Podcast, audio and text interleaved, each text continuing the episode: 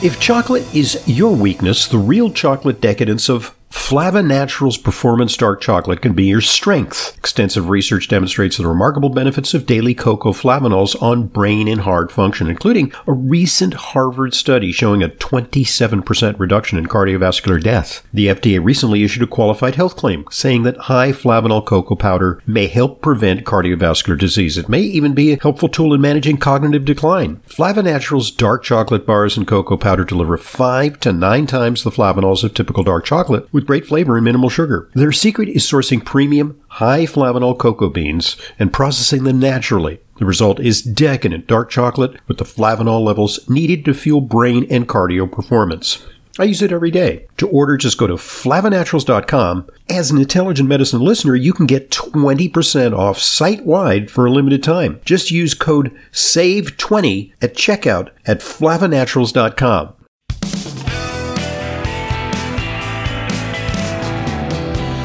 Welcome back to today's Intelligent Medicine, a fascinating discussion with Dr. Kenneth Bock, who is author of a new book entitled Brain Inflamed Uncovering the Hidden Cause of Anxiety, Depression, and Other Mood Disorders in Adolescents and Teens. And uh, Ken, congratulations, because the book is like a capstone to your career of many decades. Uh, and I can attest to, I've referred the children of many of my patients uh, to you because they say, Will you see my kid? My kid is, you know, 12 or 14. And I say, No, I'm sorry, I'm not seeing uh, such young kids, but I know the place you need to go. Go see Dr. Bock. Uh, and many of them have thanked me profusely uh, for that uh, recommendation because you've really helped them out of a jam. And in so doing, you help not just the kid, but you help the whole family dynamic, uh, the parents, the siblings, uh, parent, grandparents, everybody's happier. So it's just, uh, you're doing yeoman service. Um, so, um, let's talk a little bit about, uh, co-infections. And you use an acronym, ITABI, I-T-A-B-I. What's that all about? Well, it's, you know, the, the thing is, uh, it stands for infection triggered uh, autoimmune brain inflammation, right? And it's been called uh, PANS and PANDAS, uh, uh, which are acronyms for uh, pediatric acute onset neuropsychiatric syndrome, syndrome PANS, or pediatric acute psychiatric neuropsychiatric disorder associated with strep, PANDAS, and and they're they also are uh, explanatory of what they are. Uh, I like ITABI because I think that's what it is infection triggered autoimmune brain inflammation. I think it just says what it is. And there's a lot of stigmas attached to pandas and pans. They're actually a, just like in our careers run, you know, we dealt with chronic candidiasis and then you deal with Lyme disease now and, and the chronicity of Lyme disease. There are doctors every step of the way that somehow oppose what we know to be true, what we see in the literature, what we see in our practices. And there are some doctors who don't believe in pandas and pans. Hmm. It's like, wow. you know, I, I, have doctors, no, no, I have doctors who say, my medical school doesn't believe in that. We don't believe in that in this wow. community. I said, what do you mean? I mean, there's so much literature about it. So I, I just felt like calling it what it is, a, a TABI, infection triggered autoimmune brain inflammation because so much of autoimmunity is triggered by infection even if we don't know what the infection is mm-hmm. and that's and that's a key for us to be looking for and when you mention co-infections of course I think tick-borne disease. Um, you know, years ago, uh, the CDC was saying it's thirty thousand a year, and then all of a sudden, it was in 2014. They said, "Well, really, it's not thirty thousand; it's three hundred thousand a year." I mean, ten times what they had been saying. Mm-hmm. And so, and we know it's not just Lyme disease, but it's all those other critters that occupy the tick with the Lyme spirochete, whether it be Bart and so on. Yeah. Yeah, and so and especially for the neuropsych, Bartonella is is a beast. It's really bad. It causes incredible called Bartonella rage, and um, and many of these kids see that's that really the the whole reason I wrote the book is because I want people to be aware of it because all the therapy and all the uh, psych meds in the world they may help a, a, a little bit, but will never really help these kids get well if they have an underlying Lyme disease or Bartonella infection or strep induced brain inflammation. that needs to be addressed, whether it be antibiotics or immune modulators. We use a lot of IVIG in my office for the real severe kids. Yeah, so let's talk about IVIG, uh, intravenous immune globulin. Uh, yes. Uh, that's used sometimes for things like Guillain-Barré syndrome, but how could that help uh, kids with behavioral problems? Well, because if the behavioral problems, and so I get those autoimmune antibodies, and if I show the presence of those autoimmune antibodies, and we have the condition where we have this infection triggered uh, autoimmune brain inflammation, or um, that so that you can treat the infections, but that may not be enough mm-hmm. because you have this, you, you know, turn down the volume on the immune system. You have, exactly. It's a great way of saying you have to turn down the volume, and IVIG uh, does just that. It turns down the volume. It quiets or quells the inflammation and autoimmunity in the brain. It's very, very helpful. Not in every patient, but in so many. It's a it's a really big procedure. It's a two day procedure, not just a one day procedure like you would do for um, immune deficiency and do a low dose. It's a high dose of IVIG. There are potential side effects which we manage now. I do so much of it, so we you know how to manage the headaches and the and the nausea and vomiting. Um, so um, and you have to hydrate them really well. I mean, it's a whole thing. And but I it's, it's a bold you, intervention, but it, it, it pays off yeah, sometimes. Oh, well, yeah, it pays off a lot of times. I mean, some of the people that I see that are really, really ill, that's what they need to turn them around. And um, and if they didn't get that, and and they, they, they wouldn't have gotten better. A lot of this, a number of the kids in the uh, in the book have gotten IBD, and that's what did it. Now, of course, if they have an infection, I, I, I always want to make sure they're covered with the appropriate antimicrobials when they get IVIG. It can kick things up. So it's really this whole, you know, kind of well-rounded program. It's not just one thing. But with the sickest kids, and I'm talking about mood disorders where these kids are violent and aggressive or self-injurious and suicidal, and it's based on uh, inflammation and, and autoimmunity, uh, IVIG can be incredibly helpful. Sounds complicated. it, it is. It is. But, you know, somehow I've migrated to that. It's a funny thing you say. You know, I, I was board certified in family medicine. I I have this kind of mind that likes to look deep into yeah. answers, and family medicine actually is more breadth than depth, really. Mm-hmm. But I just liked so many things in medicine. They tried to get me to do plastic surgery. I really liked dermatology, and mm-hmm. I liked orthopedics, and I, I, I you know, there's all these things I like.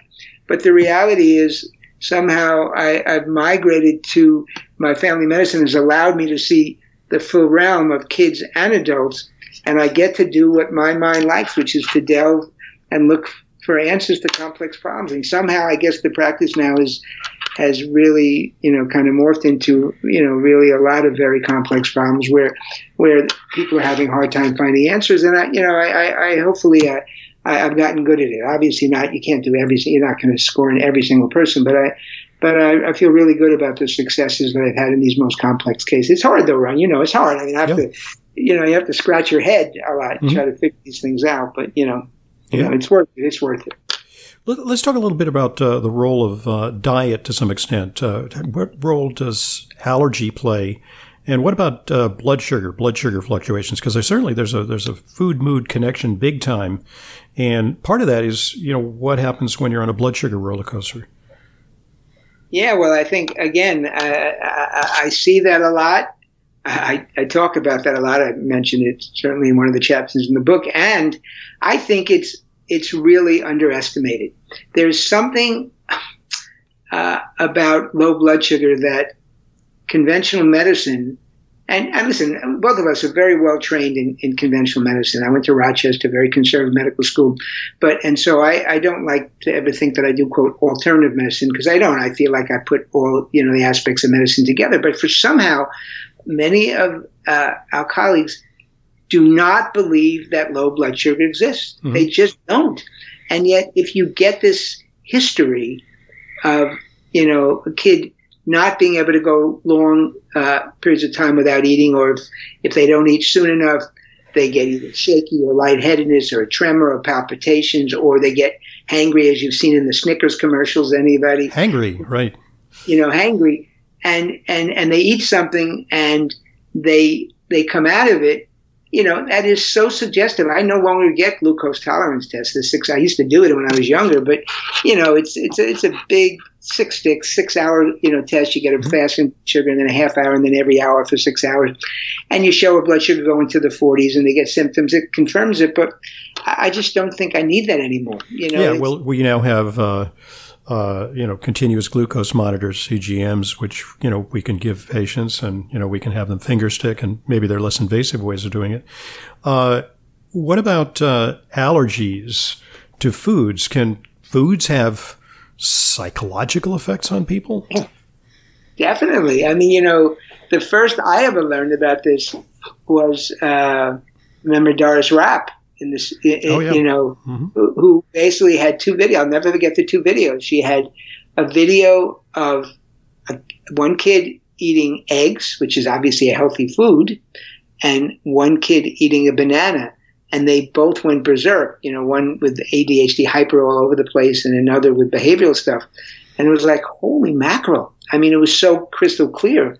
And uh, I remember uh, one, I think it might have been Michael and uh, uh, uh Schachter and and, and, and David Sheinkin. I think they, they Food, Mind, and Mood way back, way mm-hmm. back. Yeah, they were pioneers in this field, mm-hmm. right? And and psychiatrists who were pioneers, and you know, there's no question. I have uh, examples, and there's one in the book of of corn that caused uh, ADHD and mood dysregulation, like really, you know, anger an eight year old kid, and and corn's a tough one because corn's in everything. So you talk about, you know, you talk about the ultra processed foods. Well, corn's in all those processed foods. It's even more so than wheat and dairy. So it's a tough one. It's in a lot of the capsules of supplements and everything. So uh, that's a tough one. But you know, we see it with gluten in the autistic kids and dairy. Um, as well as other foods. So I think the key is, I mean, I check for all these kids when they come in. I do both uh, intradermal skin testing, just the foods these days. I used to do inhalants, but I get that from uh, RAST tests now. And I'll do uh, RAST tests for uh, a lot of other because I don't do a million foods. But I usually will do the, the, the four basic foods when they come in milk, wheat, uh, corn, and yeast, sometimes egg. And you'd be surprised. You, you, you diagnose, uh, you know, a, a large skin with a large food allergy, you take it away, and lo and behold, sometimes some of the psych symptoms resolve. It's pretty amazing. And so, yes, I do uh, think that food allergies, no, no doubt with ADHD, but also definitely with anxiety, depression, and mood disorders for sure. You, you mentioned the use of uh, cannabidiol or CBD for some of your uh, anxious patients. Uh, maybe you also dispense it to family members so they can stay cool during this uh, long process of unraveling their kids' problems.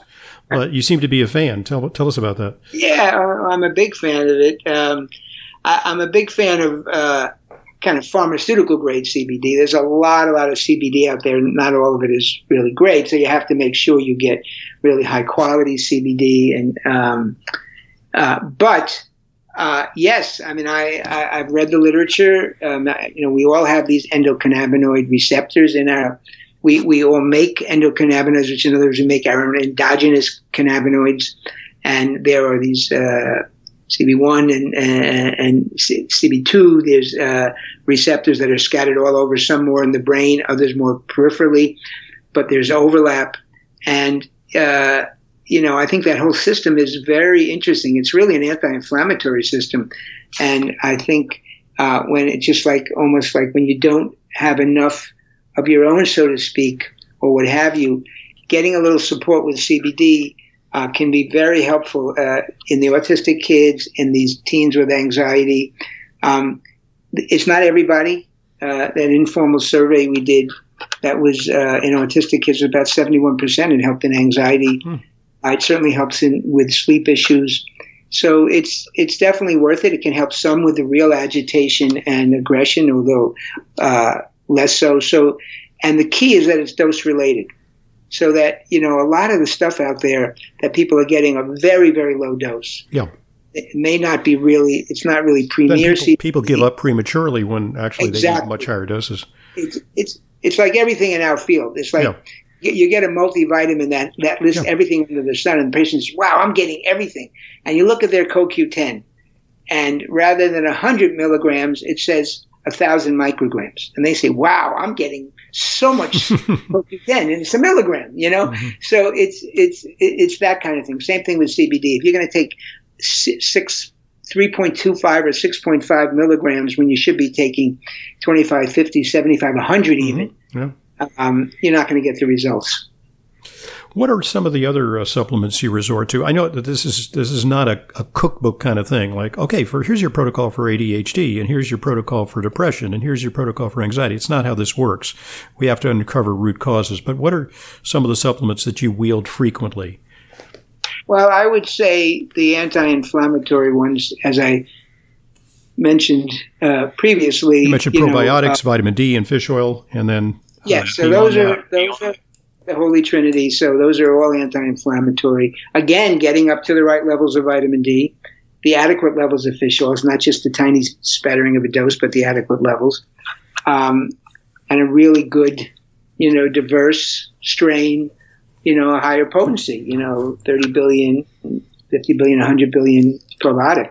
Um, but then also uh, some of the more uh, herbal antimicrobials, curcumin, one of the best in terms of being anti-inflammatory and antioxidant. It, it decreases Th17, which are the the uh, inflammatory autoimmune uh, bad cytokine. Yeah, yeah, very inflammatory cytokines. It also enhances Tregs, and a lot of what it is in the immune system, right, is is to balance the immune system and, and, and enhance Tregs, which are anti-inflammatory and, and more regulatory, and downregulate the inflammatory Th17. And sometimes, and you have to balance Th1, Th2, but Th17 are the ones that can be the most inflammatory in terms of this brain inflammation. So, um, so curcumin is really, really good. Great studies on that and also certain things to try to help tighten up uh, the the blood brain barrier and restore integrity to it. Things like resveratrol, mm-hmm. very very good supplement for that. Again, some good studies for that, including in Alzheimer's disease, um, and um, then melatonin. Interestingly enough, melatonin can help with that as well. Um, some very basic things, and some things that probably I've been uh, guilty of not getting enough over the years, sleep. So, like, sleep deficit can actually contribute to uh, leakiness of the blood brain barrier and loss of integrity and actually restoring sleep. Um, you know, uh, one study was that 24 hours sleep really, but basically getting a number of days, six days of really, really solid sleeps can help. So this chronic, and in the lives that many people lead are, are unfortunately sleep deprived, and that's not good. Um, so there, you know, I mean, exercise can help that as well. I mean, I try to get these kids moving. The whole thing of just watching video games, I really try to get, even if it's just going for walks, especially with COVID, getting kids out going for walks, getting them playing fun sports and having fun. You know, I, I, I, I tell people. I, I, was doing my one of my first podcasts when the book first came out, and, and I, I, asked somebody I was playing with. it, It's a great interview, uh, and Andy Tevlin, and says, "So, what are the two main uh, nutrients for the immune system?" And she's going, "Oh yeah, vitamin D, vitamin C." I said, "No, no, I, I get it, I know." And she, and everybody would say those, and I said, "Love and laughter," and I really believe that that's some of the things we need to nurture our kids with love and laughter. They need just to be a little more careful. They need to be able to obviously get learn responsibility as they get older, but learn how you know laughing is so key. You know, being loved and loving is so key. And I and I, I don't say that like well schmaltzy. I think it's really really important for the health of these kids. And I actually talk about it. It's an know. intangible, but it's it's so important. Uh, yeah. What about glutathione support? You're a big fan of that, and you know, how do you administer glutathione to some of these kids who need uh, more of that potent antioxidant?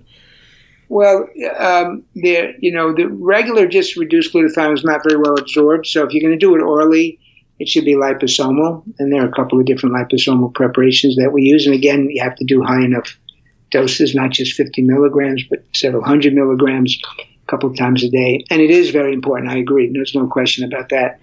And I use it a lot. We also give it IV. So we give these the, the kids um, especially if there's a problem in terms of toxicity, whether it be mycotoxins, mold toxins, or other kinds of chemical toxins. We can help the cell membranes um, with the phosphatidylcholine and glutathione. We actually give those IV with higher dose vitamin C. So we do that in a number of the kids, especially kids that may not only have mood disorders but also physical symptoms of fatigue uh, and things like that. So uh, along in a lot of the tick-borne illnesses, we'll also give those. Can be very very. We can test for those. So we do test for glutathione. I don't test for phosphatidylcholine, but we do mm-hmm. test glutathione and uh, sulfate and cysteine. And interesting, NAC, N-acetylcysteine, can be very helpful for OCD.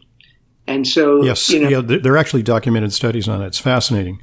So you, uh, you know, how that, I mean, for gambling addiction of all things, crazy.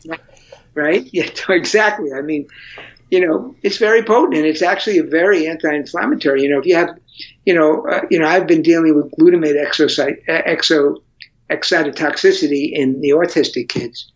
And, you know, a lot of these kids with bipolar and, and mood dysregulation have excess glutamate and you want to quiet glutamate. So some, what are some of the nutrients to quiet uh, excess glutamate? It's NAC, it's magnesium, and it's taurine. So when you ask me some of the nutrients, I use a lot of magnesium. And these kids who are anxious and, and stressed, I use magnesium in the form of magnesium taurine. Uh-huh. Um, and you know, the only caveat with NAC is that if you have uh, a dysbiosis, and especially a fungal dysbiosis, or like you know, a yeast overgrowth in the intestines, uh, NAC can really make that worse. You have to be careful with that. But you know, so and these kids, I mean, even we talked about CBD, I think the important thing to remember with any of these kids, any nutrient, you know, be, you know, I use the other test I was going to tell you. And you said, what about the testing you use besides the autoimmune? I use metabolic testing. So I look at organic acids, yeah. and I look at minerals and, and, and toxic metals. And um, you know, sometimes it'll show you they need higher doses of B6. Well, yep. B12, methylfolate, you know, we check an MTHFR. But when you give those, most of the kids will do well, but there are a very small percentage that yeah. will get activated, get Paradoxical agitated. reactions, you know, you set them off. Totally. So I think that's the important thing for parents to realize that this needs to be done with somebody who knows what they're doing mm-hmm. and and help handle the paradox reaction. Because now we know if we see a certain paradox reaction, that can clue me in, ah, they may need something to counter that, not even a medicine, but another nutrient that may allow them to slowly introduce it. And a lot of it's timing, a lot of it's sequencing. When you introduce something, mm-hmm. may not be tolerated early on, may be tolerated later. So that's the, you know, that's the art of, right. uh, of how to do this. So, sounds like the general message is uh, read this book, uh, Brain Inflamed, but don't try this at home. you need guidance because yeah, get it clues. Get, yeah, you know, the, one of the things I really tried to do in the book is at the end of cha- each chapter, I would put clues as to what they could ask themselves or what mm-hmm. they can bring to their yeah. doctor and that may suggest, hey, wow, my kid may have tick-borne disease. My kid may have low blood sugar, as we said. My kid may have low thyroid, may have a strep-induced autoimmunity.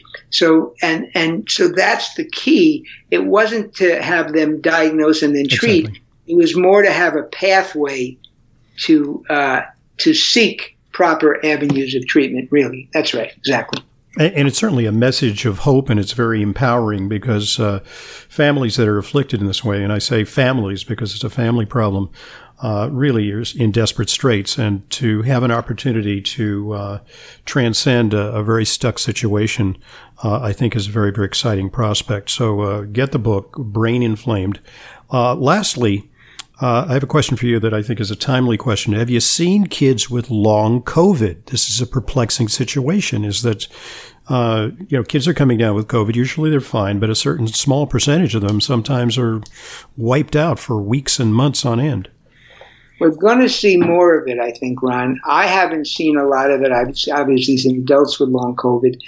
Um, I haven't seen a lot of kids with long COVID. Um, Fortunately, but uh, yeah, because uh, but I think with the Delta variant now, uh, and it being not only more transmissible but seeming to be uh, you know more virulent, I think we're going to be seeing more of it. And so, I mean, I have pro, you know I do have one of the things I do I do have uh, various you know vaccination supports for some of these kids. The tricky thing with COVID and the, and the vaccinations is you know these kids that are uh, predisposed to autoimmunity, you worry yeah. about you know, how you worry you, about COVID, but you also worry about the vaccines because either could uh, send their immune system into overdrive. I, I, and I see that. I just had it today again. I see it, and you have to weigh. Everything is a weighing of risk benefits, as you know.